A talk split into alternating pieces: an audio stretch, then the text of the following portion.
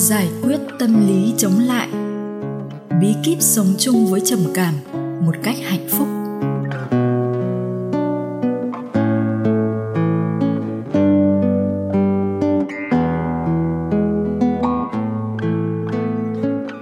Một bạn hỏi, lúc lên cơn trầm cảm thì cảm xúc tiêu cực của con dâng lên rất mạnh. Khi ấy, con chỉ muốn xua đuổi chúng đi thật nhanh để con có thể sống bình thường và vui vẻ trở lại. Xin thầy chỉ cho con cách làm thế nào những người trầm cảm như con hết khổ. Thầy trong suốt trả lời, con khổ không phải trầm cảm, mà con từ chối các cơn trầm cảm. Khi con cảm thấy lo lắng, tức giận hay sợ hãi thì tâm trí tự nhiên sẽ sinh ra một mong muốn tiêu diệt các cảm xúc tiêu cực đó.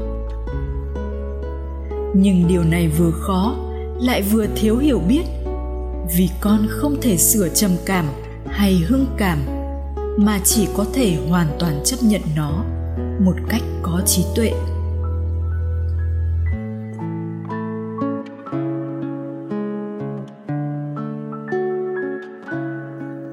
Vì thế con cần kiểm tra liệu con có tâm lý chống lại hay không. Nếu có, thì con nên nhắc mình về sự thật rằng con không có vai trò gì với các cơn trầm cảm, cũng như không thể làm được gì với tâm lý chống lại, vì chúng hoàn toàn là sự biểu diễn của biết.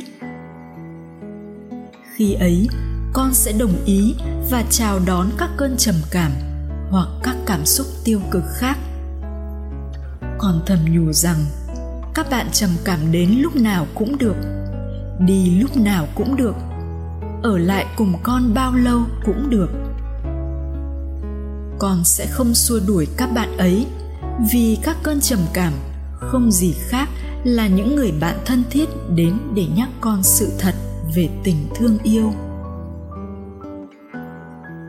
Lúc ấy thay vì từ chối, thì con sẽ yêu thương và rộng mở trái tim, ôm các bạn ấy vào lòng và thầm nói rằng, cùng nhau, chúng ta sẽ về nhà bạn nhé.